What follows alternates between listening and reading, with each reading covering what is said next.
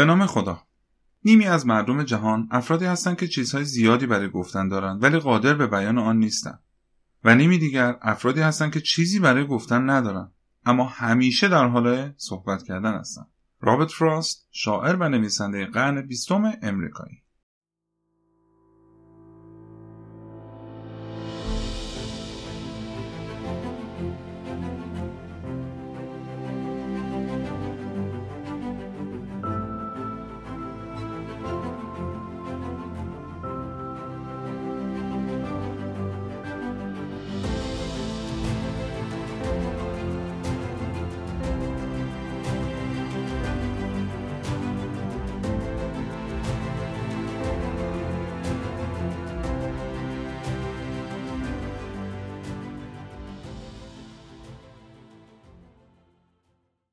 سلام.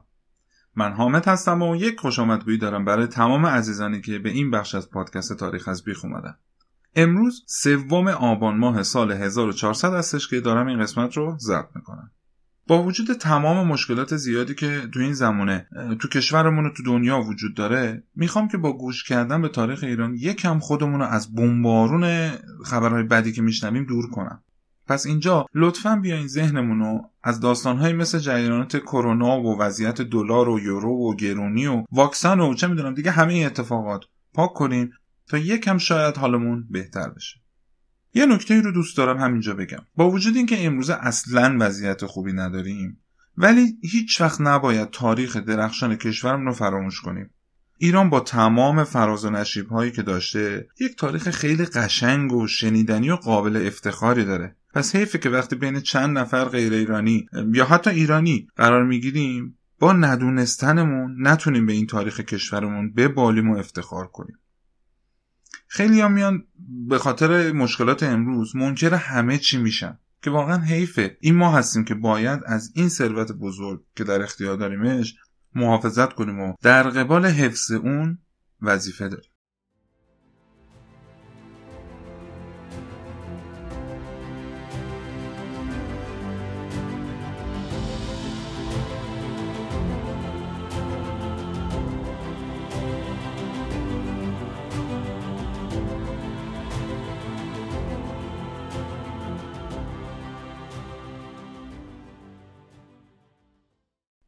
همونطوری که از قبل دستبندی کردیم فصل دوم پادکست شد مال مادها. تو بخش یک از فصل دو هم بیشتر مادها رو شناختیم و با دیاکو اولین پادشاه اونا آشنا شدیم و فهمیدیم که دیاکو مهمترین کاری که کرد این بود که تونست قبایل ماد رو یک پارچه کنه و با هم متحد بشن.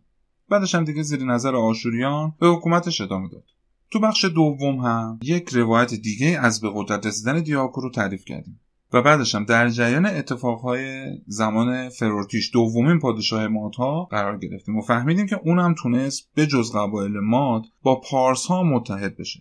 بعدش هم ماننا و سکاها و کیمری ها هم همپیمانش شدن و دو بار با آشوریان ضربه زد. که یک بار به واسطه خیانت سکاها شکست خورد و یک بارم زورش به اونا نرسید. تا سال 653 قبل از میلاد هم پیش رفتیم و به اونجایی رسیدیم که فرورتیش کشته شد. تو بخش سوم هم که یه دونه زنگ تفریح گذاشتم و توش داستان گشتاس و کتاین شاهنامه رو تعریف کردم. حالا میریم بخش چهارم فصل اول یا همون قسمت هفت پادکست رو شروع بکنیم و با هوخشتره سومین پادشاه مادها آشنا بشیم.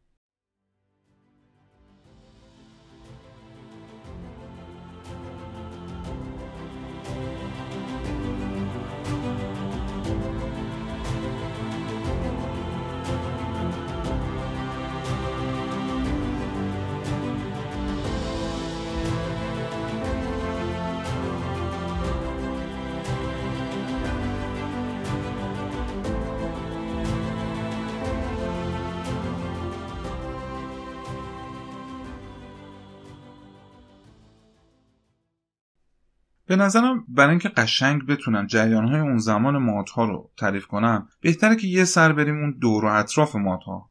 ببینیم آدما و کشورها و قومهایی که دور بر سرزمین مادها و تو اون حوالی بودن چه کارا می‌کردن و تو مملکتاشون چه خبرهایی بوده. پس اول از همه میریم به پایتخت عراق 2600 سال پیش یعنی نینوا پایتخت اون زمان آشوریان. ببینیم وقتی که فروتیش کشته شد بین آشوریان چه اتفاقی افتاد و تو چه وضعیتی بودن؟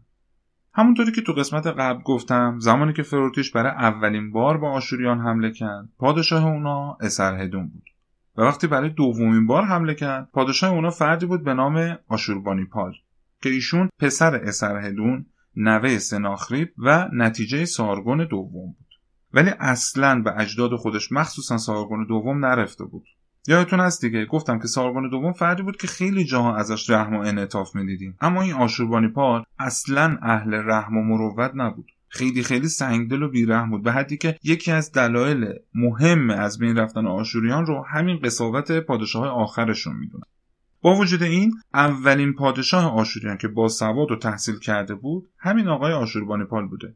و اولین کتابخونه جهان رو هم ایشون تأسیس کرده که توی اون کتابخونه حدود سی هزار لوح و سنگ نوشته جمع کرده بود که تو شهر نینوا داخل کاخ خودش این کتابخونه رو به صورت خیلی مجلل بازم میگم خیلی مجلل و با شکوه بنا کرد. تو سال 664 قبل از میلاد یعنی بین زمان حمله اول و دوم فروتیش به آشوریان ایلامیان به طور خیلی غیر منتظره به بابل حمله می‌کنن.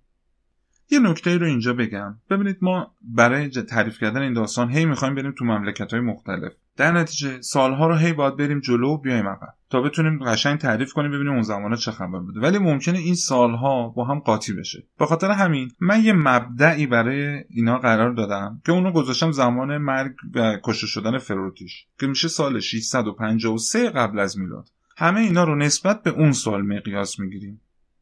پس گفتیم سال 664 قبل از میلاد بین زمان حمله اول فروتیش و دوم فروتیش با آشوریان ایلامیان به طور غیر منتظره به بابل حمله می‌کنن. اینم محض یادآوری بگم بهتون. ایلامو که یادمون هست. یه منطقه بوده که توی قسمت جنوب غربی فلات ایران واقع شده بود که یه منطقه خیلی بزرگی هم بود که در اون زمان خودشون به کشور خودشون حلتمتی می‌گفتن. بابل هم که یادمون هست دیگه توی جنوب بین النهرین یه کشوری بود به نام بابل که اول خودش قدرت داشت آشوریان یکی از استانهای زیر سلطه بابلیان بودن ولی بعدا یواش یواش ازشون جدا شدن قدرت گرفتن تمام منطقه رو اووردن زیر سلطه خودشون. حتی بابل این دفعه شد یکی از استانهای آشوریان. این توضیح هم بگم. یادمون هست آخرین پادشاه آشوریان یعنی اسرهدون قبل از آشوربانیپال اومد منطقه آشوریان رو به دو دسته شمالی و جنوبی تقسیم بندی کرد. قسمت شمالیش رو هم داد به پسر کوچیکترش آشوربانیپال که پایتختش هم نینوا بود و قسمت جنوب که پایتختش بابل بود رو داد به اوکیم پسر بزرگتر از آشوربانیپال بعد از اینکه ایلامیان به بابل حمله کردن آشوربانیپال هم که درست اون موقع تقریبا بابل دیگه از سلطش خارج شده بود. البته به سفارش سرهدون قرار بود اینا با هم در کنار هم کار آشوریان رو ببرن جلو. ولی خب دیگه اینجوری نشد. این دوتا داداش با هم نساختن. بعد آشوربانیپال وقتی که دید وضعیت بابل تو خطره یه لشکری فرستاد برای کمک به برادرش. البته من خودم فکر بیشتر فکر می‌کنم اون از قدرت گرفتن ایلام میترسیده تا اینکه بخواد به برادرش کمک کنه. بالاخره ایلامیان همون اوایل حملهشون وقتی می‌بینن که آشوربانیپال و لشکرش اومدن جلو فرار می‌کنن و برمیگردن. بازم اینم بگم ایلامیان که می‌دونیم حدود 3500 سال قدمت داشتن. که ایلامیان رو به سه قسمت تقسیم کرده ایلامیان باستان ایلامیان میانی و ایلامیان نو. که ایلامیان نو میشه این 100 سال آخر پادشاهی ایلامیان تو منطقه جنوب غربی فلات ایران. تو این دوره ایلامیان نو آشوریان با ایلامیان بارها با هم جنگیدن و دعوا کردن. ولی هفت تا از اون جنگ ها جنگ های درست و حسابی بود. بقیهش یه سری جنگ های پراکنده و کوچیکی بوده. حالا اگه بخوام تک تک این جنگ ها رو بخوام توضیح بدم و تشریح کنم خیلی طولانی میشه. ولی به صورت کلی اگر بخوام بگم آشوربانیپال تو سال 658 قبل از میلاد یعنی 6 سال بعد از اینکه ایلامیان به بابل حمله کرده بودن. و وقتی لشکر آشوربانیپال رو دیدن و فرار کردن برگشتن و عقب نشینی کردن. و تقریبا میشه پنج سال قبل از کشته شدن فروتیش. تو این زمان آشوربانیپال تصمیم می‌گیره که برو این ایلامیان رو تنبیه کنه و به شوش پایتخت ایلامیان حمله می‌کنه و شکست سختی هم بهشون میده. که بعدش هم این منطقه دیگه میشه یکی از استانهای آشوریان و زیر سلطه اونا. آشوربانیپال هم یه نفر رو می‌ذاره به عنوان پادشاه ایلام. ولی بعد از چند وقت پادشاه ایلام قیام می‌کنه و علیه با آشوربانیپال شورش می‌کنه. آشوربانیپال دوباره میاد ایلامیان رو شکست میده یعنی باشون جنگ می‌کنه. اونا رو شکست میده اون شورشی ها رو میخوابونه برمیگرده میده. که این اتفاق هفت بار تکرار شد. که دیگه تو آخرین جنگی که بین ایلامیان و آشوریان شکل می‌گیره تو سال 645 قبل از میلاد بوده. یعنی 13 سال بعد از اولین حمله آشوربانیپال دیگه توی آخرین جنگ آشوربانیپال شوش رو با خاک یکسان می‌کنه.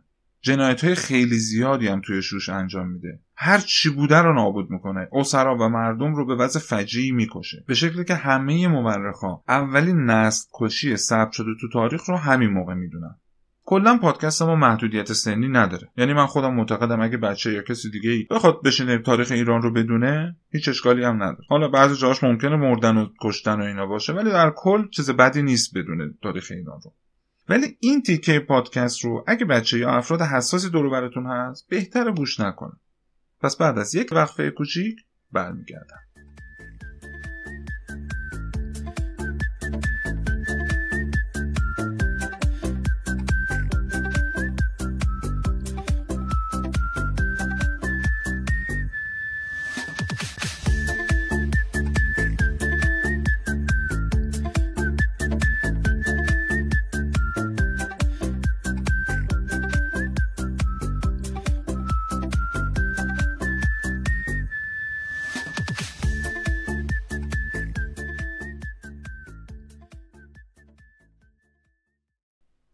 آقای آشوربانیپال بعد از اینکه به ایلان پیروز میشه و اونجا رو با خاک یکسان می‌کنه یه سری جشن تو اون منطقه برگزار می‌کنه و شروع می‌کنه تو اون جشنها به خوشگذرونی. حالا خوشگذرونیش چی بوده؟ با کشتن مردمان بیچاره ایلام خوشگذرونی می‌کرده. مثلا سر مردها رو میبریده. زنای مسن رو میکشته. زنای جوون رو به کنیزی میبرده و بین سربازای خودش تقسیم می‌کرده. حتی به بچه ها و پیرها هم رحم نمی‌کنه. اونا رو هم می‌کشه. حیوانای خونگی ایلامیان رو هم می‌زنه می‌کشه. مثل سگها گاوا گوسفنداشون همه رو می‌کشه. به هیچی رحم نمی‌کنه. خودش هم یه کتیبه بعد از اون می‌نویسه و توی اون تقریبا همه اینا رو با افتخار تعریف می‌کنه. حالا مورخهای یونانی و مصری و بقیه که اومدن کتاب تاریخ رو نوشتن این داستان دیگه خیلی خیلی با اقراق تعریف کردن. چیزی که اونا گفتن خیلی دیگه خشن بوده. اونا می‌گفتن مثلا آشوریان یه سری آدمخور با خودشون آورده بودن که مردمان ایلام رو زنده زنده میخوردن. یا خود آشوربانیپال تو اون جشن میشسته و خون مردم ایلام رو مثل شربت سر میکشیده. ولی اینجوری به نظر میاد که دیگه این حرفا قلوب باشه که تاریخ نگار برای جذاب شدن کتاباشون بهش میپرداختن. خلاصه بعد از اون دیگه ایلامیان نمی‌تونن قد علم کنن و تقریبا از بین میره و کلا از صحنه روزگار پاک میشه. این تیکه از ایران که گفتم وسعتش هم کم نبوده میشه مال آشوریان. بعدش هم آشوریان تمام چیزهای با ارزشی که هزاران سال توی ایران بوده با خودشون جمع می‌کنن و می‌برن. حالا تو همین گیرودارها از اون طرف تو سال 652 قبل از میلاد یعنی یک سال بعد از کشته شدن فروتیش. و تو همون زمانهایی بوده که این پادشاهان ایلام همش یاقی می‌شدن. یعنی هنوز آشوربانیپال اون حمله آخر رو به ایلام نکرده. قبل از اینکه آشوربانیپال بخواد اون حمله رو بکنه اوکین برادر بزرگتر آشوربانیپال که حاکم بابل بود یه نامه رسمی می‌نویسه به برادرش رو اعلام جنگ می‌کنه. طی اون نامه به برادرش میگه آقا جون پادشاه کل منطقه بین النهرین من هستم. نینوا باید به یکی از استانهای من تبدیل بشه و باید بیاد تحت اختیار من. عملا علیه برادرش شورش می‌کنه. خدایش ببینید چه وضعیتی داشته آشوریان تو اون زمان. از هر طرف با یکی تو جنگ بودن. از یک طرف ایلامیان. از یه طرف فروتیش از یه طرف دیگه مصر. که حالا من به جریانات مصر دیگه نپرداختم. اون موقع مصر رو هم آشوربانیپال آورده بود زیر سلطه خودش. از اون طرف یهودیان فلسطین و فینیقیه که می‌شده همون منطقه کنعان. آخر سرم بابل به سرکردگی برادرش. ولی ببینید چه قدرتی بوده که همه اینا رو خیلی مقتدرانه شکست داده. خلاصه دو سال بعد از اینکه اوکیم به برادرش آشوربانیپال نامه میده و به جنگ دعوتش می‌کنه اون به بابل حمله می‌کنه و تو سال 649 قبل از میلاد پایتخت اوکین محاصره میشه و بالاخره بعد از یک سال محاصره بابل سقوط می‌کنه که تو فصل قبلم یه اشاره کردم و اوکیم برادر آشوربانیپال برای اینکه به دست برادرش نیفته خودش و خانواده‌اش رو تو آتیش میندازه و خودکشی می‌کنه. چون می‌دونست که اصلا قرار نیست باش به ملایمت برخورد بشه. بعد از اون آشوربانیپال یک قتل عام وحشیانه دیگه هم توی بابل انجام میده. البته میگم هنوز تو ایلام و اون قتل عام و کش و کشار انجام نداده ها. یه قتل عام تو بابل انجام میده ولی اینجا بابل رو چون بابل یک از شهرهای خودش بوده خلاصه شهر رو نابود نمی‌کنه. معبدها رو از بین نمی‌بره. ولی تمام اون شورشی ها و اون آدمایی که به پا خواسته بودن و همه رو حسابی می‌کشه. دوباره بابل میشه یکی از استانهای آشوریان. دیگه بعد از این دوتا جنگ یعنی جنگ با بابل و بعدش هم با ایلامیان آشوربانیپال در صلح و دور از جنگ به پادشاهی خودش ادامه داد و در بین سالهای 631 تا 627 قبل از میلاد میمیره. ولی نه سال دقیقش معلوم هست و نه علتش. آشوربانیپال تقریبا آخرین پادشاه قدرتمند آشوریان بود. یعنی از زمان سارگون دوم. بعدش سناخریب بعد از اون اسرهدون و آخر سر آشوربانیپال اوج قدرت آشوریان بود. بعد از آشوربانیپال چند تا پادشاه دیگه میان سر کار آشوریان. ولی هیچ کدوم دیگه نتونستن اون قدرت شکست ناپذیری آشوریان رو برگردونن. حالا به چند دلیل اینا ضعیف شده بودن. یکی اینکه وسعت منطقه زیر سلطهشون خیلی زیاد شده بود. از غرب تا مصر رفته بودن و از شرق تا وسط فلات ایران مال آشوریان شده بود. فلسطین و فینیقیه و شام و اینا رو هم که گرفته بود. خلاصه کنترلش عملا غیر ممکن شده بود. یکی دیگه هم به خاطر جنایت ها و کشت و کشتارهایی که تو مناطق تسخیر شدهشون می‌کردن باعث شده بود که مردم اونجا کلا دل خوشی از آشوریان نداشتن و خیلی هم باشون همکاری نمی‌کردن. یه دلیل دیگه هم این بود که بعد از مرگ آشوربانیپال برای گرفتن قدرت توی خود دولت آشور جنگ و نزاع خیلی زیاد شد. به حدی که تعداد افراد مدعی پادشاهی اصلا معلوم نیست. آخرین و مهمترین دلیل ضعیف شدن آشوریان هم این بود که کلا درآمد یک دولت تو اون زمانها از خراج و مالیاتی بوده که از مردمش می‌گرفته. مخصوصا مردمای اون کشورها و اون محلهایی که تسخیر کرده بودن. اصولا از قدیم این رسم بود. پادشاه ها از کشورهای خودشون حالا یا اصلا مالیات نمی گرفتن یا اگر می گرفتن خیلی کم می گرفتن بیشتر مالیاتی می... که می‌خواستن بگیرن از اونجاهایی می گرفتن که بعدا بهشون اضافه شده بود. مثلا داریوش کبیر پادشاه هخامنشی که حالا بهش می‌رسیم اصلا از مردم ایران هیچ مالیاتی نمی‌گرفت. خلاصه چون این اواخر آشوریان هر جایی رو که گرفته بودن به طور کلی زده بودن و نابودش کرده بودن و هر کی اونجا بوده رو کشته بودن دیگه کسی نبود که بتونن ازش مالیات بگیرن. در نتیجه منابع مالیشون خیلی ضعیف شده بود.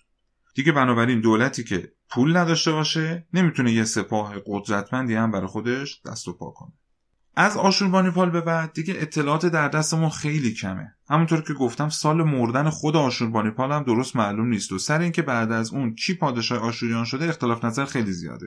دلیلش هم می‌دونه چی بوده؟ همون که قبلا گفتم آشوربانیپال با بنا کردن اون کتابخونه و جمعآوری لوها و نوشته ها به ما امروز خیلی کمک کرده که بتونیم ببینیم اون زمانها چه خبر بوده. ولی بعد از اون دیگه کتیبه و نوشته درست حسابی در دسترس نیست. حالا یکم بریم جلوتر میگم چرا هیچ کتیبه ای نداشتیم دیگه. تا اینکه در سال 612 قبل از میلاد بعد از چندین تا پادشاهی که تو آشوریان به قدرت رسیدن آشور اوبالیت دوم پادشاه آشوریان میشه و سه سال هم قدرت دستش بود و بالاخره حالا بزنیم بریم جلوتر ببینیم عاقبت چی میشه. خب این حالا فهمیدیم که توی منطقه آشوریان بعد از کشته شدن فروتیش چه خبر بوده؟ حالا یکم هم بریم تو بابل. پس یه خود میایم به سمت جنوب تا بریم ببینیم اونجا چه خبره. گفتم تو سال 648 قبل از میلاد آشوربانیپال برادرش اوکین رو شکست داد و بابل رو اوورد زیر اختیار خودش. بعدش هم یه فردی به نام کندلانو رو گذاشت برای حکومت به بابل که ایشون 21 سال یعنی تا سال 627 قبل از میلاد پادشاه بود البته زیر سلطه و نظارت آشوریان. تو سال 627 قبل از میلاد یعنی بعد از مردن آشوربانیپال فردی به نام نبوپولسر تو بابل یه شورشی می‌کنه و کندلانو رو می‌کشه. کندلانو همونی بودش که آشوربانیپال گذاشته بود به عنوان حاکم بابل. بعد از اینکه اونو می‌کشه خودش پادشاه بابل اعلام می‌کنه. چون اون موقع وضعیت آشوریان خیلی نابسامان و در هم بر هم بوده تونست بعد از 200 سال بابل رو کاملا از سلطه آشوریان در بیاره و یک حکومت مستقل تشکیل داد. تا سال 605 قبل از میلاد هم به مدت 22 سال ایشون پادشاه بابلیان بود. بعد از اون نبوکت نصر دوم جانشینش شد که تو نوشتن ایرانی بهش بختون نصر گفتن. ببینید بختل نصر غلطه ها. الف و لام نداره. بختون نصر که یک کلمه عبری بوده. بخت به معنی فرزند و نصر هم نام یکی از خدایان بابلی بوده. بابلیان و آشوریان درسته که تو منطقه‌ای بودن که الان عرب ها زندگی می‌کنن ولی اونها ریشهشون عرب نبوده. اون زمان عرب ها یک سری قوم های بیابون نشینی بودند که در شمال عربستان زندگی می‌کردن این مناطق بابل و آشور یعنی بین نهرین میشه عراق کنونی در صورت بخت و نصر از سال 605 تا 562 قبل از میلاد به مدت 43 سال حاکم بابل بود. خودمم می‌دونم. حفظ کردن این اسامی و به یاد موندنش سخته. ولی اینو بگم فقط. نبوپولسر و بخت و نصر رو یادتون بمونه بعدا باشون کار داریم. نبوپولسر کسی بود که بابل رو از سلطه آشور در آورد و بخت و نصر هم پسرش بود که بعد از اون پادشاه بابل شد. خب اورارتو هم که کلا از کیمریا ها و بعدش هم از آشوریان شکست خوردن از سارگون دوم. و تقریبا دیگه چیزی ازشون باقی نمونده بود. البته هنوز اونجا دست خودشون بود. یعنی اون منطقه وان دست اورارتویا بود. ولی دیگه خیلی ضعیف و ناتوان شده بودن. تو این زمانه پارس ها هم تو شهر انشان که یکی از شهرهای ایران بود ولی اون موقعی که آشوریان به اونجا حمله کردن دیگه با انشان کاری نداشتن. تقریبا خود جدا بود از منطقه ایلامیان ولی زیر سلطه ایلامیان بود. که دیگه توی این زمان اونا هم داشتن زیر پرچم ماتها به زندگیشون ادامه می‌دادن. ولی خیلی حالا به پارسا نمی‌پردازم چون فصل بعد کامل می‌خوام در مورد اونا صحبت کنم. یه منطقه دیگه هم بود تو قسمت غربی آناتولی. یادتون هست دیگه. آناتولی که میشه ترکیه امروزی. تو قسمت غربیش یه منطقه بود به نام لیدیه که در اون زمان دودمان مرمنات تو اونجا حاکم بود و دومین پادشاه این دودمان به نام آربیس از سال 652 قبل از میلاد حاکم لیدیه شده بود. یعنی یک سال بعد از کشته شدن فروتیش. می‌بینید چه سالهایی بوده اون موقع؟ چه اتفاقات جور و جوری تو این دور برا افتاده بود؟ یک قوم دیگه هم بودن که در موردشون حرف نزدیم. اونم قوم سکاها بود. که از فصل اول ما با سکاها آشنا شدیم. اونا یه قوم آریایی بیانبانگرد و جنگجویی بودن که تو شمال ایران ساکن بودن. از غرب روسیه تا آسیای مرکزی. که تو قسمت قبل فهمیدیم اونا اول با فروتیش همپیمان شدن علیه آشوریان. ولی با یک ازدواج سیاسی بین دختر اسرهدون پادشاه آشوریان و پارتاتو فرمانده سکاها کلا سکاها به فروتیش و ماتها خیانت کردن رفتن زیر پرچم آشوریان. اینکه این احتمال هم وجود داره که فروتیش هم به دست اونها و به فرماندهی مادیس پسر پارتاتو کشته شده. خب حالا اینجا تقریبا فهمیدیم که دوروبر ماتها چه خبر بوده. وقتشه که برگردیم به ایران و سرزمین ماتها ببینیم بعد از فروتیش چی به سر اونجا اومد.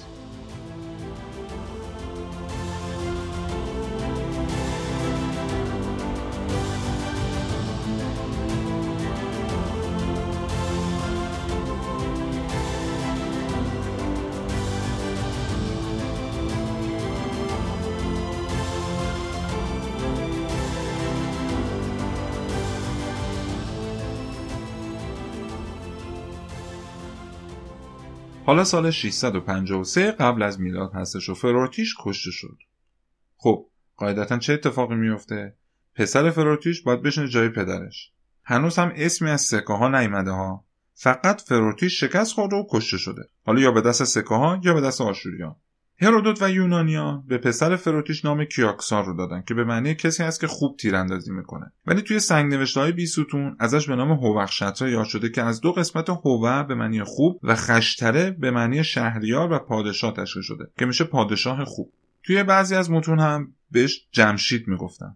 همونجوری هم که قسمت قبلی گفتم فردوسی توی شاهنامه کیاکسار یونانی رو به فارسی تغییر داده و کیخسرو صداش می‌کرده. حالا توی این پادکست ما هم همون هوخشته صداش می‌کنیم. فکر می‌کنم جستش بهتره. ایشون تو زمان پادشاهیش تواناترین و با تدبیرترین و بهترین پادشاه ماد بود. وقتی هوخشته به قدرت می‌رسه اول از همه سپاه خودش رو یه سر و سامونی بهش میده. چون از زمان پدرش هم دیده بود که با این ارتش نمی‌تونه حریف تو کشورهای و دولتهای قدرتمندی مثل آشوریان و بقیه بشه. پس به سبک خود آشوریان سپاهش نظم و ترتیب داد. سوار نظامش رو مرتب کرد و مهارت تیرانداز رو برد بالا از اینجور کارها. همیشه میگن اولین نفری که توی تاریخ خدمت سربازی رو بنا کرده ناپلون بناپارت فرانسوی بوده. ولی هوخشت 2400 سال قبل از ناپلون این کارو کرده بود که همه پسرها تا سه سال باید آموزش سربازی می‌دیدن و بعد از اون می‌تونستن برن دنبال زندگیشون. ولی در زمان جنگ همگی باید خودشون رو آماده جنگ می‌کردن. همونطوری که می‌دونیم مادها یک قوم عشیرتی و کوهنشینی بودن. از این رو اونا آدمای خیلی سختکوش و نیرومندی بودن. همینطور تو سوارکاری هم مهارت خیلی زیادی داشتن. همچنین اسبهای مادی توی تونروی و قدرت خیلی معروف و اصیل بودن که اونا رو به نام آفاق میشناختنشون. با وجود تمام این امکاناتی که مادها داشتن اونا یک فردی رو می‌خواستن که بتونه بهشون نظم و سامون بده. و زمانی که هوخشتره رسید به رأس قدرت خیلی خوب تونست این کار رو انجام بده. یکی دیگه از کارهایی که هوخشتره انجام داد که خیلی هم خاص بود اولین فردی بود که از عرابه جنگی استفاده کرد. از زمانهای قبلتر عرابه مورد استفاده قرار می گرفت ولی هوخشتر اولین نفری بود که عرابه رو به نیزه و تیغ و این چیزا تجهیزش کرد که تو جنگ ها یه وسیله خیلی کار رو اندازی بود. اینم یکی دیگه از اون نشونه های هوش زیاد هوخشتر بوده. مهمترین چیزی که تو سر هوخشتر میگذشت این بود که انتقام پدرش از آشوریان بگیره. به همین خاطر وقتی دید سپاهش اون آرایش و نظم دلخواهش رو گرفته تصمیم گرفت که بره سمت نینوا پایتخت آشوریان. خیلی هم سریع تونست این کارو بکنه و با سپاهش رسید دم دروازه‌های نینوا رو اونجا رو محاصره کرد. بعدش هم چون مطمئن بود که این آشوریان به این راحتی ها تسلیم نمیشن دستور داد اون منطقه و جلگه های حاصلخیز هاشوریان که اون دور بر بوده رو غارت و خراب کنن. قشنگ مصمم شده بود دیگه چیزی از آشوریان باقی نذاره. کلا حس نفرت توی مادها نسبت به آشوریان خیلی زیاد بود. آشوریان خیلی به مادها ظلم کرده بودن مثلا وقتی مردهای مادی به اسارت آشوریان در می اومدن اول آشوریان اونا رو کور می‌کردن. بعد مجبور می‌کردن که براشون کار کنن. آخر سرم که دیگه اون مادی های بیچاره نمی‌تونستن کار کنن و از کار افتاده می‌شدن. حالا یا پیر می‌شدن زخمی می‌شدن مریض می‌شدن هر جوری که دیگه نمی‌تونستن کار کنن به وضع خیلی فجیعی میکشتنشون. خلاصه اینکه همه اینا باعث شده بود کلا همیشه مادها به فکر انتقام از آشوریان باشن. حالا چی شد که سکاها اومدن توی ایران؟ محاصره نینوا توسط سپاه مادها داشت به نتیجه می‌رسید و هوخشته داشت پیروز می‌شد که ناگهان بهش خبر میدن که سکاها به منطقه شمالی ماد حمله کردن و دولت ماد تو خطره. به همین دلیل هوخشته دید که چاره جز اینکه برگرده و بیخیال به نینوا بشه نداره. و سری برگشت به سمت ایران و محاصره نینوا شکسته شد. آشوریان هم تونستن یه نفس راحتی بکشن. سپاه هوخشتره حوالی دریاچه ارومیه به سپاه سکاها می‌رسه و با هم درگیر میشن. ولی هوخشتره و لشکرش تازه از راه رسیده بودن یک جنگ رو پشت سر گذاشتن. ببینید یه بار پیش خودتون تصور بکنید. لشکر هوخشتره از ایران راه افتاده بود رفته بود تا نینوا که میشه تو عراق. بعد اونجا تو بین راه کلی قلعه پشت قلعه بوده. با اینا می جنگیده شکستشون می‌داده می‌رفته جلو. تا اینکه بالاخره رسید به نینوا. اونجا هم باز دوباره جنگ کرد نینوا رو محاصره کرد و یه مدتی هم اونجا رو به محاصره نگه داشته بود که بعد بهش خبر دادن که برگرد بیا. دوباره تو راه برگشت مطمئنا یه سری قلعه ها و یه سری دیگه اومدن صد راهش. با اونا هم بازم جنگیده. آدم با ماشین این مسیر رو همینجوری بره و بیاد با دو روز بگیره بخوابه تا خستگیش در بره. شما فکر کنید اون با پیاده و با اسب و اینا دنبال هم راه افتادن رفتن تو را مطمئنا از خستگی یه عالم افرادش مردن کشته شدن تو جنگ کشته شدن ضعیف شدن. بعد خلاصه اومده رسیده به سپاه سکاها. همینطور هم که می‌دونیم لشکر سکه ها یه لشکر خیلی جنگجو و قوی بودن. بنابراین هوخشت از سکه ها شکست می‌خواد. ولی کشته نمیشه و با قراردادی که بین سکه ها و مادها بسته میشه هوخشت مجبور میشه به شرایط سنگین سکه ها تن بده و قبول کنه که حکومت مادها بیفته دست سکاها. طبق گفته هرودوت دلیل حجوم سکاها به مادها این بوده که اونا تو جنگ با کیمری ها پیروز شده بودن و داشتن کیمری ها رو تعقیب می‌کردن که توی کوهستان های غرب ایران اونا رو گم می‌کنن و سر از ایران در میارن که بعدش هم دیگه بیخیال کیمری ها میشن و تو ایران جا خوش می‌کنن. در هر صورت وقتی سکاها پیروز جنگ با هوخشتره میشن و منطقه ماد رو تو دست می‌گیرن 28 سال حکومت می‌کنن. توی این مدت هم اصلا جوری نبودن که رضایت مردم رو همراه خودشون داشته باشن. سکه بعد از اینکه مادها رو شکست دادن دیگه دیدن اون اطراف دولت یا قومی نمی‌تونه براشون شاخ بشه. اورارتو که چیزی ازش باقی نمونده. مادها رو هم که شکست دادن. دولت آشوریان هم که از مادها شکست خورده بودن و دیگه قدرتی نداشتن. در ضمن یادمون هست دیگه. آشوریان تو این زمانه روز به روز داشتن ضعیفتر می‌شدن. پس نتیجه سکه شروع می‌کنن به قارت و چپاول مملکت های اون اطراف اول از همه از خود مادها شروع می‌کنن که بعد رفتن سراغ آشوریان که تو این دوتا منطقه زیاد چیزی گیرشون نمیاد. بعدش میرن سراغ لیدیو و کاپادوکیه که این دوتا دولتهایی بودن تو ترکیه امروزی. اونجاها خوب چیزایی گیرشون اومد. بابل هنوز نبوپولسر قیام نکرده هنوز قبل از سال 627 هستش این جریان. همچنان بابل زیر سلطه آشوریان هستش. ولی چون تو مسیر حرکت سکاها نبوده زیاد با هم تو تنش نبودن. خلاصه سکاها از ایران شروع کردن و تمام مناطق شمال غرب ایران رو غارت کردن و پیش رفتن. انقدر رفتن جلو تا رسیدن به دریای مدیترانه. هر چی سر راهشون بود داغو می‌کردن و میکشتن. از اون طرف همون موقع مصر که قبلا گفتم آشوریان مصر رو هم گرفته بودن تازه از زیر دست آشوریان در اومده بودن. اونا راه افتاده بودن و اومده بودن سمت شام. اونجا رو هم تسخیر کردن. ولی وقتی باخبر شدن که سکه ها همینجوری دارن می‌کشن و خراب می‌کنن و میان جلو عقب نشینه کردن. اون موقع پادشاه مصر فردی بود به نام بسامتیک که وقتی رسیدن به مصر متوجه شد که سکه ها قصد ورود به مصر رو دارن و می‌خوان اونجا را مورد عنایت قرار بدن. در نتیجه بلافاصله با فرستادن مقدار زیادی هدیه و پیشکش اونا رو از رفتن به مصر منصرف کرد. ببینید متوجه شدین دیگه سکه ها جای رو تسخیر و مال خود نمی‌کردن. فقط هر جا که رفتن اگه اون مردم قبول می‌کردن بهشون با زبون خوش خراج و پول و این چیزا پرداخت می‌کردن پولو می‌گرفتن و می‌رفتن. ولی اگه مقاومت می‌کردن باهاشون میجنگیدن شکستشون می‌دادن بعد میکشتنشون. آخر سرم قارتشون می‌کردن. خلاصه سکا بعد از اینکه دیگه بیخیال مصر شدن برگشتن به همون پایگاه خودشون یعنی ایران و سرزمین ماتا.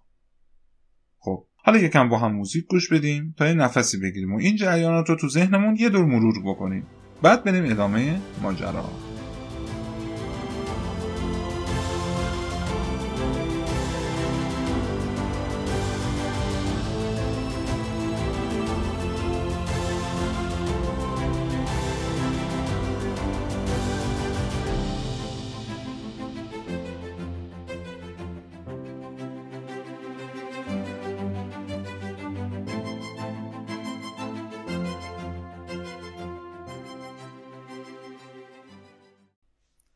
هوشتره تو این 28 سال. فکر و ذکرش این بود که سکه ها رو یه جوری شکست بده و از شرشون خلاص بشه. بالاخره یه حرکت زیرکانه ای می‌زنه. تو تمام این مدت هوشتره کاری نمی‌کرده که کلا اون حس بدبینانه سکه ها رو نسبت به خودش تحریک کنه. سکه رو به عنوان یکی از افراد رد بالای مملکتشون قبول داشتن و قابل احترام بوده. تا اینکه بالاخره زمان عملی کردن نقشه سر می‌رسه. تو سال 625 قبل از میلاد هوخشت یک مهمانی خیلی مجلل و با شکوهی ترتیب میده و تمام سران و سرکنده های سکه ها رو هم دعوت می‌کنه. شروع می‌کنه ازشون پذیرایی کردن و خوشگذرانی همه رو اول حسابی مست می‌کنه بعدش هم مسمومشون می‌کنه. آخر به کمک یارای نزدیکش بهشون یک حمله ضربتی می‌کنه و سر همه سران و بزرگان سکه ها رو که دیگه بیهوش و نیمه جون شده بودن رو می‌بره و میکشتشون. در نتیجه وقتی که قوم سکه ها دیگه سرکرده و ارشدی نداشتن به راحتی تونستن از ایران بیرونشون کنن. هوخشترم پادشاهی خودش رو رسما در سال 625 قبل از میلاد اعلام می‌کنه و تاجگذاری می‌کنه. ایشون اولین فردی بود که تونست یک پادشاهی منسجم و با قدرت برای ایران بنا کنه. درسته که قبل از اون دیاکو فروتیش یا اون طرف ایلامیان و یا تو انشان شاهان پارسی که تو فصل بعد بهشون می‌پردازیم هم شاه داشتن و پادشاهی می‌کردن. ولی هیچ کدوم نتونستن یک پادشاهی بزرگ درست کنن و کل ایران رو بیارن جز قلمرو خودشون. این هوخشته بود که اولین بار این کارو کرد. اون اول از همه بعد از به, پادشاهی رسیدنش پارسا رو که قبلا هم متحدشون بودن دوباره اوورد زیر پرچم خودش. بعد از اون رفت به منطقه شمال شمال شرق ایران. با پارتا هم همپیمان شد و به اونا هم مسلط شد. این جریانات و تجدید قوا و این متحد شدن ایرانیا حدود 9 سال یعنی تا سال 616 قبل از میلاد طول کشید. و اینجوری شد که اسم ایران و پادشاهی ماد بین بقیه کشورها و دولتهای بزرگ شناخته شد. حالا اینجا هوخشتر رو تو سال 616 قبل از میلاد می‌ذاریم باشه. دوباره بریم تو بین النهره ببینیم اونجا چه خبره.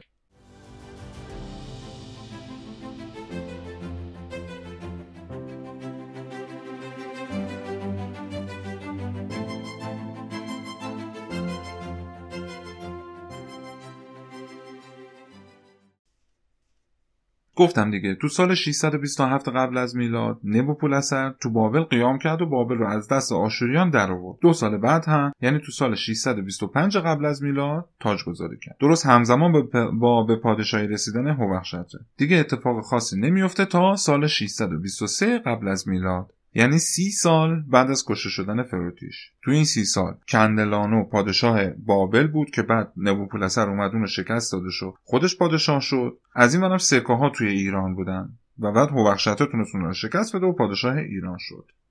تو این سالها آشوریان هم وضعیت در داغونی داشتن. الان پادشاهشون فردی هستش به نام سین شاریشکون که توی متون یونانی به ساراکس یا ساروکس معروف هستش.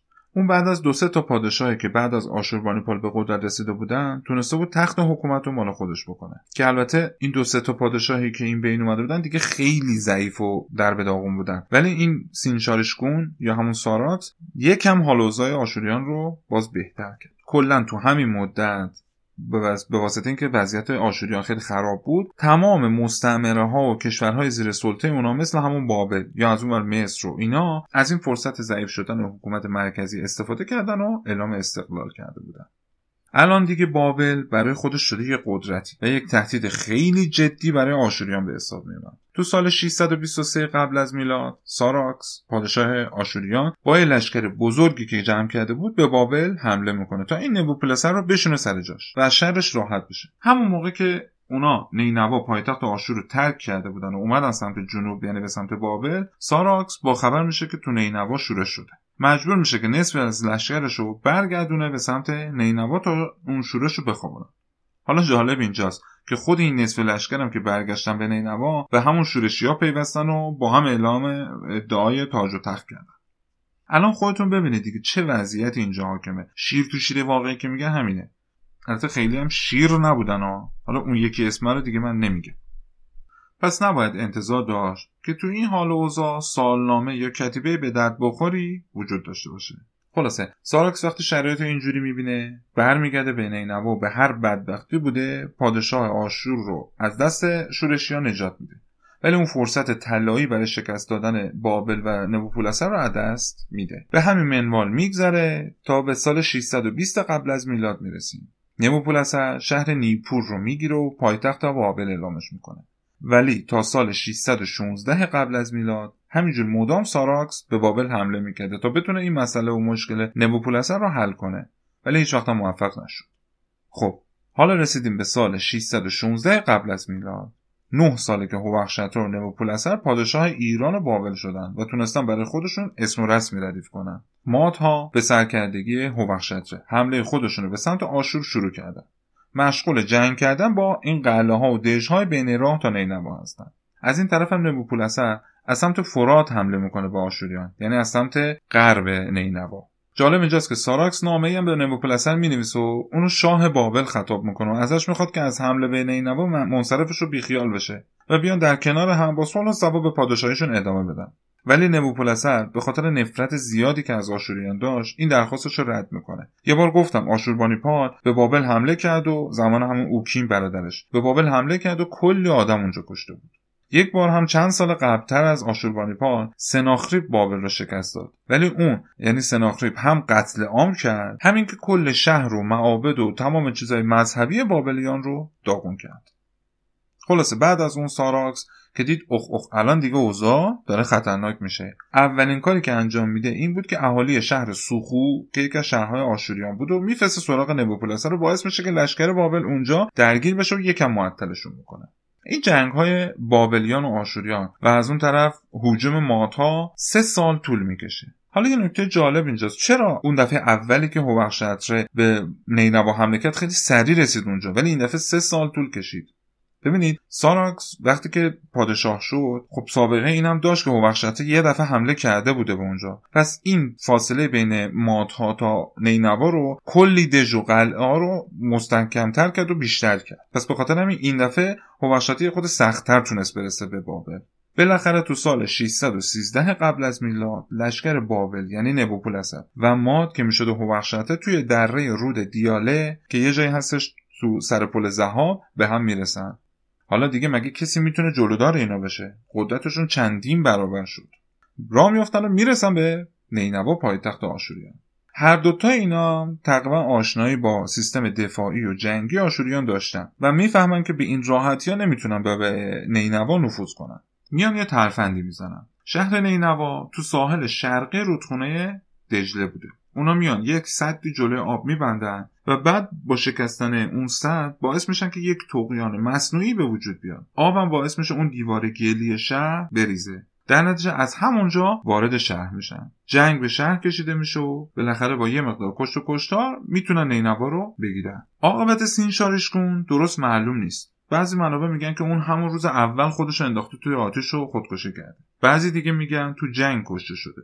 بعضی هم میگن فرار کرده و دیگه هم هیچ اثری ازش پیدا نشده. در هر صورت نینوا میفته دست بابلیان و مادها که اونا هم به واسطه نفرتی که از آشوریان داشتن شهر رو داغون می‌کنن.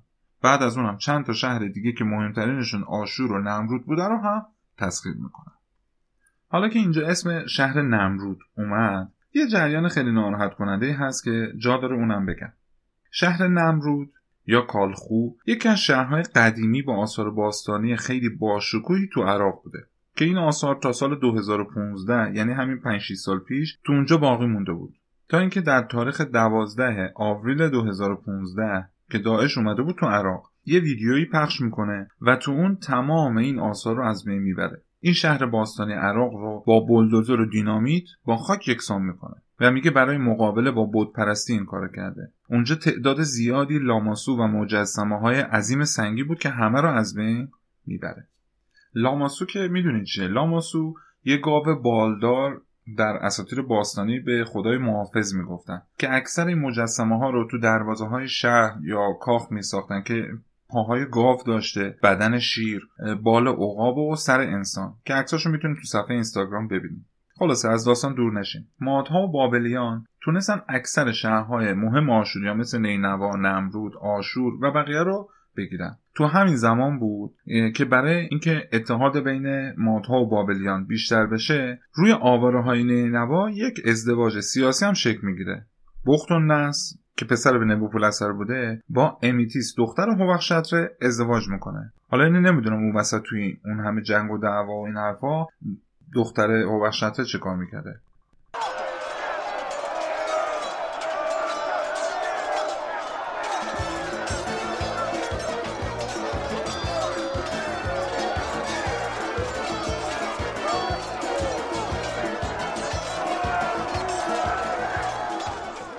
حالا شاید هم قول ازدواجش رو پدراشون به هم میدن. در هر صورت این دوتا پادشاه با هم فامیل میشن. بین آشوریان یه فردی بود به نام آشور اوبالیت دوم که یک سری اونو برادر ساراکس و پسر آشوربانیپال می‌دونن. ولی یک سری دیگه معتقدن که اون یکی از فرماندهان آشوریان یا پسر فرمانده های آشوریان بوده. خلاصه اون تونست از دست این مهاجمای ایرانی و بابلی فرار بکنه و بره به شهر هران و همچنان خودش رو پادشاه آشوریان می‌دونست. پس در نتیجه هنوز کامل آشوریان از بین نرفته بودن. مصریا میان به کمک آشوروبالیت دوم تا بتونن با هم از این شهر رو آشوریان محافظت بکنن. ولی تو سال 610 قبل از میلاد تو جنگ هران اتحاد آشوریان و مصری ها از اتحاد ایران و بابل شکست می‌خوره. مصری ها برمیگردن به مصر و آشوروبالیت دوم هم فرار می‌کنه به شهر کارکمیش. یک سال بعد دوباره آشوروبالیت با مصر متحد میشه و شهر هران رو که دست ایرانی ها و بابلی ها افتاده بود محاصره می‌کنن. بعد طی نامه از اورارتو هم کمک می‌خوام که اینجا سپاه ایران میره سمت اورارتو و اونا رو شکست میده. می‌دونیم اورارتو هم که دیگه قدرتی اونچنانی نداشته. سپاه ایران اونا رو شکست میده تا نتونه بیاد به کمک آشوروبالیت. و کلا منطقه وان و اون اورارتو میشه یکی از قسمت های ایران و میاد زیر سلطه ایران. نبوپولسر هم با اتحاد مصر و آشور میجنگه و بهشون پیروز میشه و شکستشون میده. مصری هم دوباره عقب نشینی می‌کنن و میرن این بار سمت سوریه. آشور اوبالیت هم کشته میشه و اینجا دیگه کلا پرونده آشوریان بسته میشه و سال 609 قبل از میلاد سال اتمام امپراتوری آشوریان بوده. البته یک نظریه دیگه هم هست که توی اون میگه اینجا آشوروبالیت دوم کشته نشده. اینها دوباره چهار سال بعد یعنی در سال 605 قبل از میلاد باز هم با هم جنگ می‌کنن و تو اون سال بوده که آشوریان برای همیشه از بین رفتن و پرونده امپراتوری ظالم آشور بسته میشه. یه نکته اینجا هست که به نظرم گفتنش خیلی مهمه. اونم اینه که هوخشتر بعد از اینکه نینوا رو تسخیر می‌کنه فقط با نظامی های آشوریان میجنگه و میکشتشون. با مردم عادی دیگه کاری نداشته. درست نینوا رو با خاک یکسان می‌کنه و همه چی رو نابود می‌کنه. ولی مثل خود آشوریان وحشی بازی در نمیاره. می‌ذاره مردم برن پی زندگیشون. یا اینکه به سربازاش حتی به سربازهای بابلی اجازه نمیده به ناموس کسی تجاوز بکنن. همینطورم با تمام مقدس های اونا به احترام برخورد می‌کنه. با اینکه ایرانی ها یزدان پرست بودن ولی آشوریان بود پرست معبدا و بودهاشون رو خراب نمی‌کنه. که این مردانگی هوخشتره تا مدت ها تو ایران رسم بود. همه پادشاه های بعد از اون حتی مثل کوروش هم از اون تبعیت می‌کردن. با اینکه جریان سقوط آشوریان یکی از مهمترین جریانات تاریخ باستان هستش ولی تا حدود 120 سال پیش تمام چیزی که از اون جریان روایت می شده از کتاب های یونانیان بود. مثل کتاب های هرودوت، کتزیاس، گزنفون، بروس که هر اینا مورخ های یونانی هستند. ولی تو سال 1901 میلادی دو تا سند خیلی مهم تو اکتشافات بابل پیدا میشه. یکی کتیبه نبو نعید بوده که الان در بریتیش موزه لندن نگهداری میشه. نبو نعید آخرین پادشاه بابلیان بود که از هخامنشی و کوروش کبیر شکست می‌خوره. یکی هم کتیبه خود نبوپلسر هستش که توی اون کتیبه گفته که آشور را تسخیر و به تلی از خاک و خاک روبه تبدیل کردن. خلاصه کل این اتفاقایی که تعریف کردم برگرفته شده از همین منابع هستش که جنبنی شده و به این شکل در اومده یعنی از اون کتاب های یونانیا و این دوتا کتیبه. عکس کتیبه نبونیت هم که الان توی موزه لندن هستش رو تو صفحه اینستاگرام می‌تونید ببینید.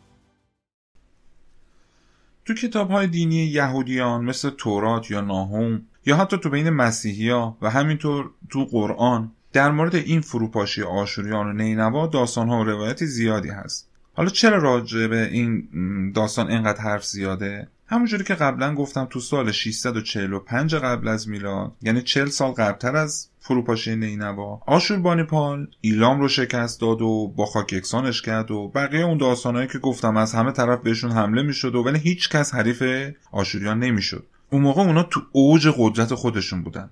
ولی اگه یه نفر میومد و می‌گفت چل سال دیگه کلا آشوریان از بین میرن و هیچی ازشون باقی نمیمونه قطعا بهش میخندیدن. به همین خاطر این کتاب های مذهبی از بین رفتن آشوریان رو خشم خدا می‌دونن. حتی داستان یونس پیامبر و بلعیده شدنش توسط ماهی رو هم به همین جریانات رب میدن. حالا اگه دوست داشته باشین می‌تونید داستان حضرت یونس رو بخونید. جالبه. من دیگه اگه بخوام اون داستانم تعریف کنم اینجا خیلی طولانی میشه. پس می‌ذارم به عهده خودتون برید اینو با یه جستجوی راحت می‌تونید پیدا کنید و بخونید. خلاصه از جریان خودمون دور نشیم و برمیگردیم به همون سال 609 یا 605 قبل از میلاد. مادها و بابلیان تو جنگ پیروز شدن و آشوریان رو کلا از بین بردن و تمام منطقه آشور رو بین خودشون تقسیم کردن.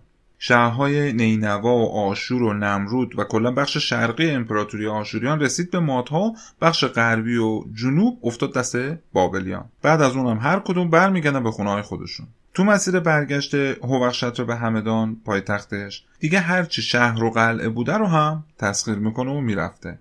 البته این کار هوشت خیلی کار سختی نبوده ها چون قبلش سکه ها کل حال این منطقه ها رو دیده بودن. یه دفعه هم دیگه خودش داشت این مسیر رو می‌رفته همه رو شکست داده بوده. ولی کلا تو مسیر برگشت همه رو میاره زیر سلطه ایران. خلاص اینکه تمام مناطق تا رود هالیس شد مال ایرانی ها اینم بگم که رود هالیس یه رودی بود تو ترکیه امروزی. پس یعنی کل ایران اورارتو و غرب آناتولی و غرب آشور یا عراق امروزی اومد زیر سلطه هوخشتره با بابل هم که متحد بودن و دخترش ملکه اونجا شده بود. پس کل بین النهرین هم همپیمان و متحد هوخشتر بود. در نتیجه دیگه تو این دور و اطراف قدرت اول منطقه ایشون شده بود. نینوا بعد از چند سال کلا دیگه به فراموشی سپرده شد. به حدی که 200 سال بعد یعنی قرن چهارم قبل از میلاد وقتی که لشکر یونانی ها به سرکردگی گزنفون از اونجا رد می شدن اونجا رو یک ویرانه تصور کرده بودن که قبلا محل سکونت مادها بود و اصلا نمی‌شناسه اونجا رو که یه زمانی بزرگترین شهر دنیا بوده.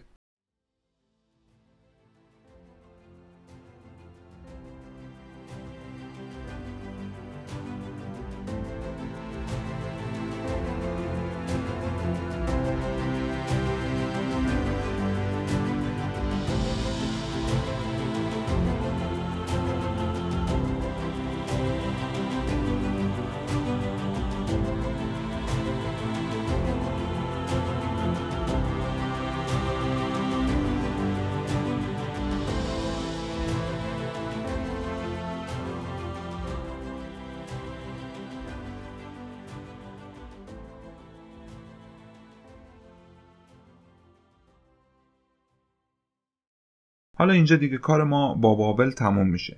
ولی یک جریان خیلی مهم تو بابل اتفاق میفته که ربطی به تاریخ ایران نداره. ولی میشه گفت یکی از مهمترین اتفاقهای تاریخ بشر هستش. و دوست دارم که اونو هم بدونیم. پس باز اجازه بدین از ایران دور بشیم بعد دوباره برمیگردیم به ایران.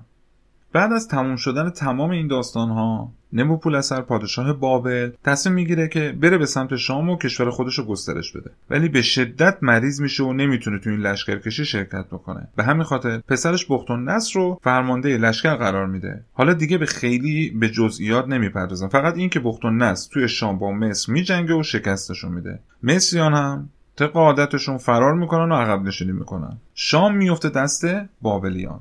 بعدش هم اونا داشتن مصری ها رو تعقیب می‌کردن که بهشون خبر می‌رسه که نبوپولسر مرده. به همین خاطر بخت و نصر بیخیال مصر میشه و سری برمیگرده به بابل تا این سلسله تازه پا گرفتهشون از هم نپاشه. بعد از اون بخت و نصر به قبایل عرب هم حمله می‌کنه و تا حجاز پیش میره. کلی هم از عرب ها قنایم می‌گیره. یهودی های اسرائیل یهودیه یا هم مردم اورشلیم تصمیم گرفتن که برن و بابلیان رو از شام بیرون کنن. البته ارمیا پیامبر بنی اسرائیل خیلی بهشون سفارش کرد که با بابلیان در نیافتین. عاقبت خوبی براتون نداره ها. ولی یهودیا به حرفش گوش نکردن و علیه بابل شورش کردن. بخت و نصر چون یهودیا رو خیلی جدی نمی‌گرفت اول یه گروهی رو فرستاد تا اونا رو ساکت کنن. ولی دید نه مثل اینکه قضیه خود جدیتر از این صحبت هاست خودش رفت و اونجا و پادشاه فلسطین رو کشت. بعدش هم پسرش رو به جانشین اون گذاشت و بهش گفت که دیدی چه به سر پدرت اومد؟ پس تو هم بچه خوبی باش و شلوغ نکن. تو منم باد کاری نداشته باشم. و برمیگرده به بابل. ولی باز هم این یهودیا یاقی میشن و دوباره بخنونس میره به فلسطین. پادشاهشون رو می‌کشه یکی دیگه می‌ذاره جاش. برمیگرده به بابل. چند وقت بعد یک بار دیگه هم باز همین جریان تکرار میشه. هر بارم کلی اسیر یهودی فرستاده میشه به بابل. ولی باز دوباره یهودی ها یه کاری می‌کردن که بابلیان بهشون حمله می‌کردن که بالاخره تو سال 587 قبل از میلاد آخرین و سومین باری بوده که بخت به فلسطین و بنی اسرائیل حمله می‌کنه و کلا حسابشون اول پادشاه اونجا رو اسیر می‌کنه. جلوی چشمش بچه هاشو می‌کشه. بعد خود اون پادشاه رو هم کور می‌کنه و میفرستش به بابل به عنوان اسیر. آخر سر هم کلی از خونه ها و شهر رو خراب می‌کنه. نکته مهم اینجاست. هیکل سلیمان رو هم کلا از بین می‌بره. باز هم یه تعداد زیادی دیگه از یهودیان رو با خودش به اسارت به بابل می‌بره. حالا محض اطلاعات عمومی اینا رو هم توضیح بدم تا بدونیم. برای خودم خیلی جالب بود. امیدوارم شما هم خوشتون بیاد. هیکل یا همون معبد سلیمان به گفته های کتاب های مقدس اولین معبد باستانی یهودیان که در قرن ده قبل از میلاد ساختنش به دست داوود پیامبر شروع شد و سلیمان نبی هم تکمیلش می‌کنه. زمانی که بختون نصر اونجا رو نابود می‌کنه تابوت عهد هم تو اونجا بوده. حالا تابوت عهد چیه؟ تابوت عهد یک جعبه چوبی بوده که میگن همون جعبه هستش که مادر حضرت موسی اونو تو اون جعبه گذاشته و تو رودخونه رها کرده. بعد هم تو معبد سلیمان نگه داشته می‌شده. توی اون تابوت دو تا لوح سنگی که ده فرمان حضرت موسی روی اونها نوشته شده بوده وجود داشته. همچنین عصای حضرت موسی و یک شیشم که توش غذایی بوده که خدا برای ابریان فرستاده بوده و نسخه اصلی تورات که به دست خود حضرت موسی و انگشتر سلیمان هم قرار داشته. روی تابوت هم دو تا مجسمه طلایی فرشته به نام کروبی یا چروبین وجود داشته که یه چیزی بوده به شکل همون لاماسوها. یهودیان هم معتقدن که خدا از بین اون دوتا کروبی با حضرت موسی صحبت می‌کرده. یه سری ها معتقدن که اصل این تابوت رو بابلیان با خودشون بردن و از بین رفته دیگه. یه سری دیگه میگن که این تابوت زمان حمله بابلیان به امر خدا ناپدید شده تا از دست دشمنا در امان بمانه.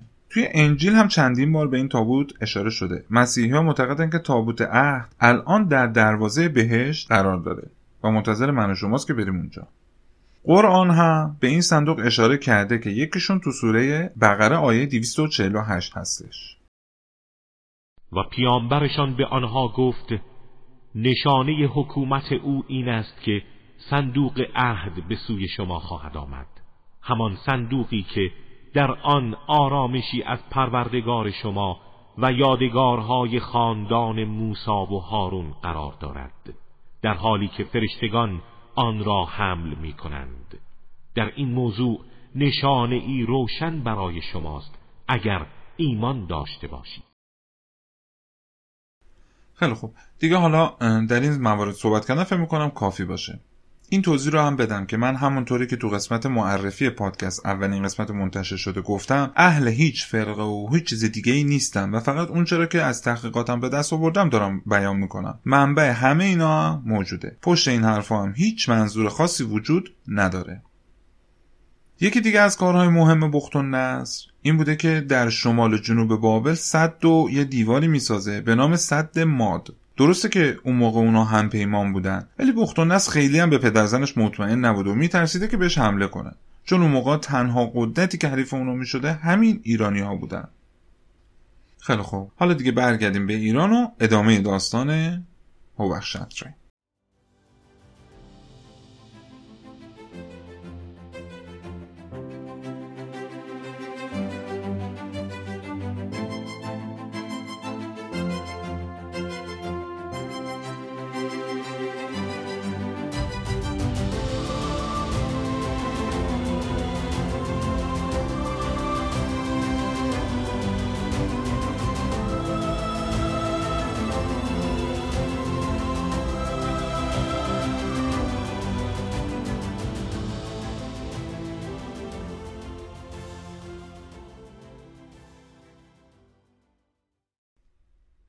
فهمیدیم که پادشاهی ایران تا اورارتو و کل مناطق غرب و شمال غرب ایران پیش رفت هوخشدرم دیگه تا 20 سال بعد از اون جریانات تو ایران حکومت می‌کرد و مردم هم از حکومتش کاملا راضی بودن. همونطور که گفتم یک حاکم خیلی با قدرت و عادل و خوبی بود و بیشتر وقتش رو صرف شهرسازی می‌کرده. اول از همه همدان یا همون حکمتانه که پایتختشون بوده رو دوباره درست می‌کنه و توی اونجا خیابونا و باغا و گردشگاه زیادی بنا می‌کنه و کلی هم کاخ مجلل می‌سازه. بعدش هم شروع می‌کنه به ساختن یک سری شهرهای جدید. که حدود 27 تا شهر تو همین منطقه غرب ایران ساخته میشه. تقریبا میشه گفت این عشق و علاقه به آبادانی و ساخت و ساز تو وخشتره از تمام پادشاهان ایران بیشتر بوده. تو همین حال اوضاع یک ارتش درست درمونی هم به پا می‌کنه که همشون یک لباس متحد و شکل ارغوانی به تن داشتن که همون یونیفرم نظامی بوده. اون به تمام مردمان شهرهایی که تسخیر کرده بود اجازه داد همچنان به زندگی خودشون ادامه بدن.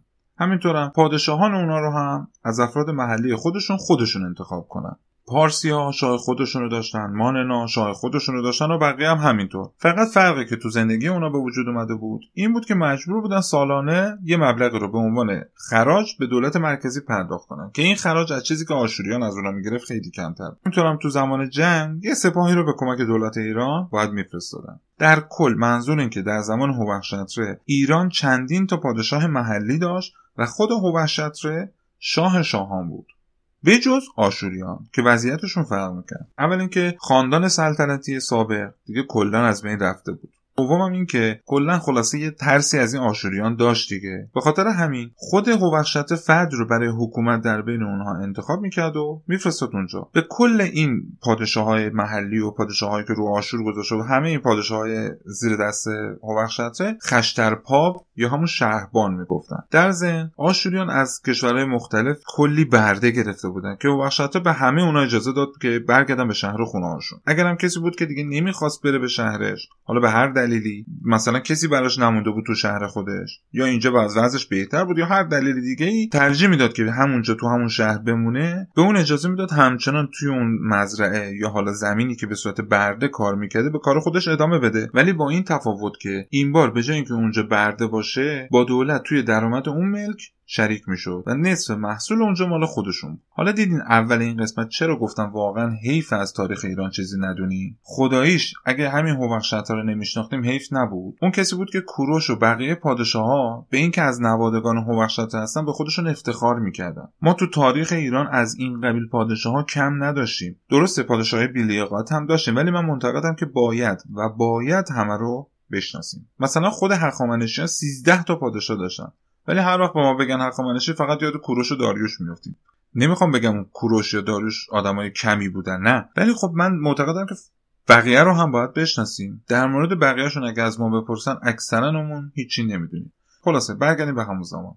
یکی دیگه از کارهای شاخص هوبخشتره این بود که اولین کسی بود که سکه طلا و نقره و استفاده از اون تو معاملات رو ابدا کرد. البته راجع به اینکه اولین کشوری که سکه رو اختراع کرده اختلاف نظر هست. ولی این مسئله حتمی هستش که در ایران اولین بار هوبخشتره این کارو کرده. مثلا آشوریان یه سری شمشای طلا یا نقره داشتن که تو مواقع معامله یه تیکه از اونو میشکستن و وزنش می‌کردن و باهاش معامله می‌کردن.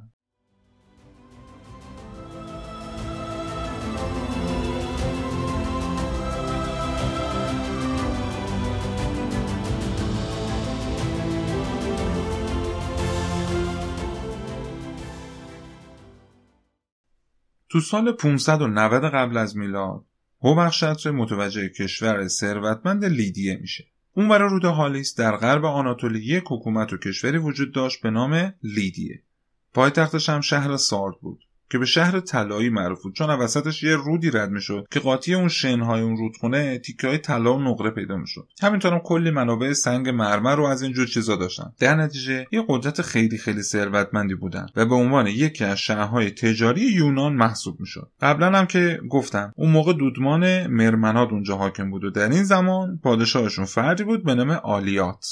یه نکته جالب وجود داره و اونم اینه که شهر تروا که تقریبا همه در جریان جنگ تروا و اون داستان اسب و فیلم تروی هستیم. توی همین لیدیه قرار داره و غربی ترین شهر این کشور هستش کنار دریای مدیترانه یعنی تو ساحل دریا بوده. طبق داستانی که هومر شاعر یونانی در قرن 13 قبل از میلاد تو کتاب ایلیاد به حماسه کشیده در مورد جنگ همین مردم تروا با اسپارت های یونانی بوده که تعریف شده. اگر یک درصد کسی هستش که این فیلم تروی رو ندیده پیشنهاد می‌کنم حتما بره تماشا کنه. فوق العاده است این فیلم.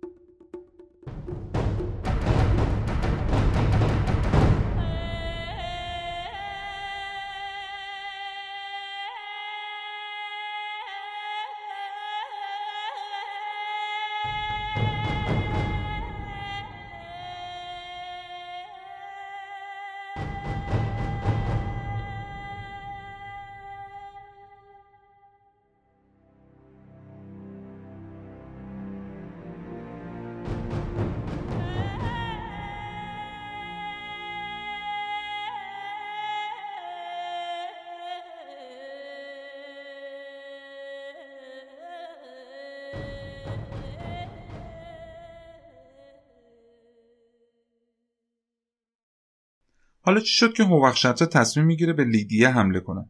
اول از همه این که یه کشور خیلی ثروتمندی بود اونجا و تصرفش برای هر پادشاهی آرزو بود. دوم اینکه با تسخیر لیدیه ایران به دریای مدیترانه می‌رسید. بعد اینکه لیدیه به واسطه اینکه بین آشوریان و اروپا و یونانیان قرار داشت. به یک مسیر تجاری خیلی مهم تبدیل شده بود و همه این دلایل باعث می‌شد هر پادشاهی به فکر اونجا بیفته. حالا تو کتاب هرودوت علاوه بر اینها یه داستان دیگه هم تعریف می‌کنه که اونو علت حمله هوخشتر به لیدیه می‌دونه. البته همونجوری که بارها گفتم خیلی نمیشه این داستانهای هرودوت رو جدی گرفت. ولی حالا داستانش رو که تو کتاب اول تواریخ هرودوت اومده براتون تعریف می‌کنه هومخشتره یه گروهی از سکه ها رو معمول شکار برای دربار خودش اختیار کرده بود. همینطور هم یک سری جوون های مادی رو گذاشته و زیر دست اون سکه ها تا ازشون شکار کردن رو یاد بگیرن. یک روز که این سکه ها میرن شکار وقتی برمیگردن چیزی نمی‌تونن شکار کنن و دست خالی برمیگردن. هم کلی بهشون میتوپه که بی هستین و لیاقت ندارین و چه می‌دونم از این حرفا. اینجوری میشه که ها خیلی برمیخوره و ناراحت میشن. اونا هم برای تلافی. یکی از اون جوانهای مادی که زیر دستشون بوده رو می‌کشن و گوشتش تو غذای هوخشت رو میندازن و با یه ترفندی به خورد پادشاه میدن.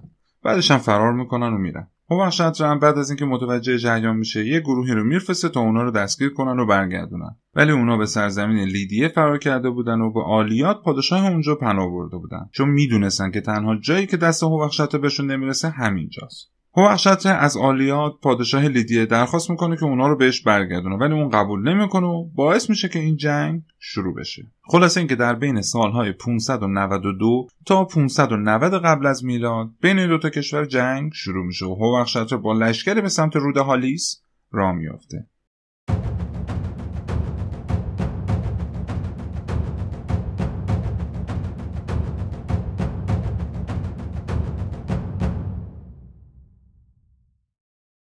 کلا اگه بشیم رو کاغذ حساب بکنیم برتری تو این جنگ با لیدیه بود. به چند تا دلیل. اول اینکه لشکر ایران از کشور خودش دور بود ولی لیدیایی ها تو کشور خودشون می جنگیده دوم اینکه آلیا خیلی از سپاهان اسپارتا هم تو لشکر خودش کمک گرفته بود و باعث شد که قدرتش زیاد بشه. سوم هم اینکه سوار نظام لیدیه خیلی با قدرت بودن و در طول تاریخ حتی بعدها هم زبان زده همه بوده. با وجود تمام این حرفا ولی این جنگ چندین سال طول می‌کشه. بعضیا میگن هفت سال و بعضیا میگن پنج سال که اختلاف نظرم روی زمان شروع جنگ هست نه پایانش. گفتم بین سالهای 592 تا 590 قبل از میلاد این جنگ شروع شد. بالاخره بعد از این چند سال که این دو تا لشکر با هم میجنگ می‌کردن و بعضی اوقات این لشکر یکم پیش می‌رفت و بعضی وقت اون لشکر یکم جلو میومد تقریبا هیچ کدوم نتونستن پیروز بشن.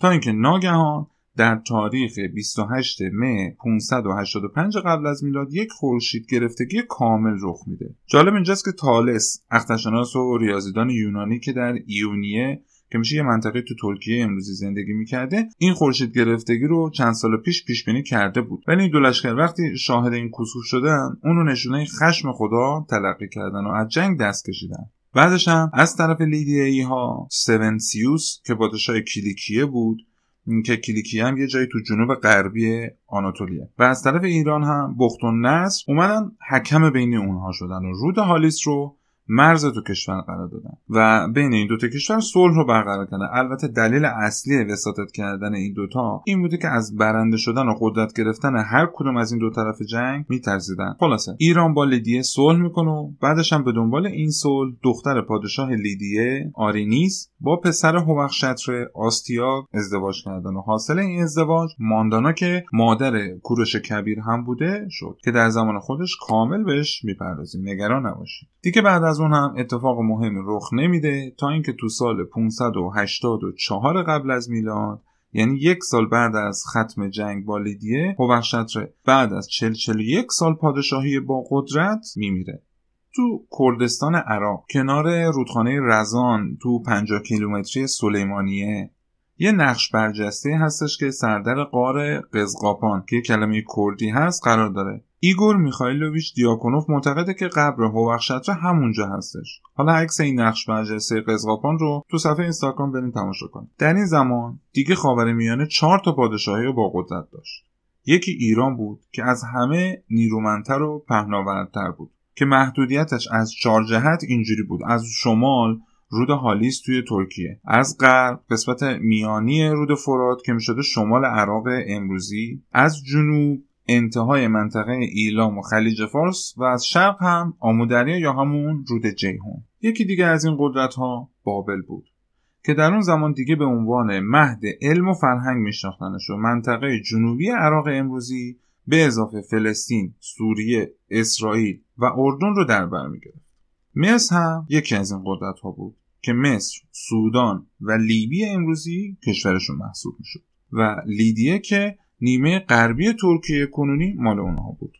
ابرقدرت اون زمان اول ایران بود و دوم هم بابل که وارث های زیاد آشوریان شده بودند هنوز هم کشوری به اسم یونان به اون شکل که بعدها قدرت گرفته بود به وجود نیامده بود. یه سری شهرهای پراکنده که خیلی هم متمدن نبودن تو اون قسمت جغرافیایی زندگی می‌کردن و شهر اسپارت هم تقریبا قوی ترین و معروف ترین شهر اونا بود.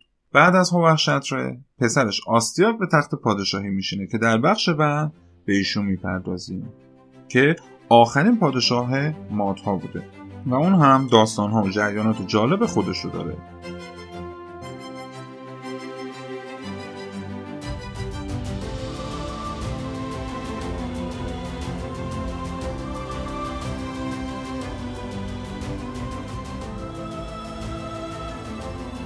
خب اینم از داستان سومین پادشاه مادها و اتفاقات اون زمان. امیدوارم راضی بوده باشین و خوشتون اومده باشه. باز هم از همتون ممنونم که به من گوش دادین و تقاضا دارم با معرفی پادکست به دیگران به شنیده شدن تاریخ ایران کمک کنید. کل منابع این قسمت رو هم می‌تونید تو توضیحات پادکست ببینید. به امید روزهای بهتر و موفقیت های بیشتر برای تک تکتون.